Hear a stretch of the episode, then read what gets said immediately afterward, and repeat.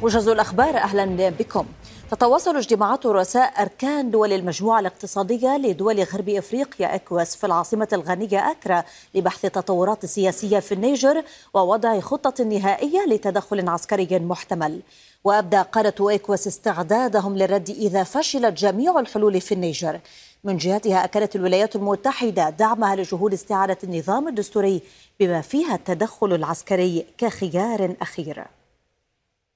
قال رئيس الوزراء المعين من طرف المجلس العسكري في النيجر الأمين زين إن بلاده ستتمكن من التغلب على التحديات واستعادة علاقتها التي وصفها بالمميزة مع نيجيريا. وأكد أن على منظمة إكواس إعطاء أولوية للجانب الاقتصادي وليس للجانب السياسي والعسكري. قال وزير الخارجية السعودي الأمير فيصل بن فرحان إنه أعرب لنظيره الإيراني حسين أمير عبد اللهيان عن حرص المملكة على تفعيل الاتفاقات السابقة بين البلدين خصوصا الأمنية منها.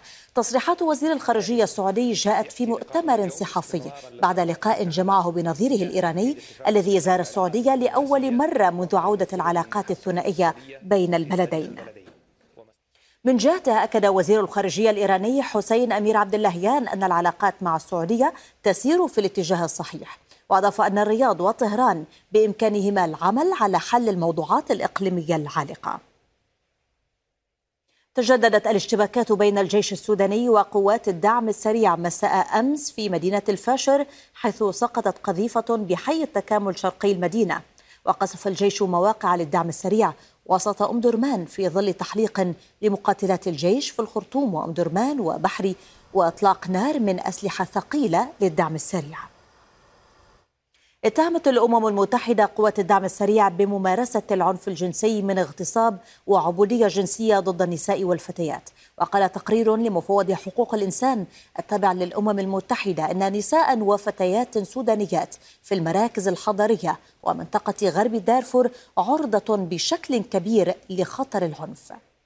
في غضون ذلك قالت الخارجية الأمريكية إن على الطرفين في السودان الامتثال لالتزاماتهما بموجب القانون الإنساني الدولي وحماية المدنيين ووقف إطلاق النار.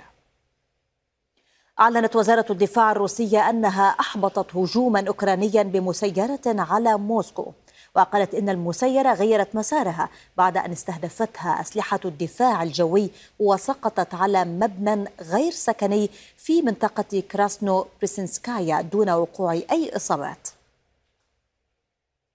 ختم الموجز إلى اللقاء.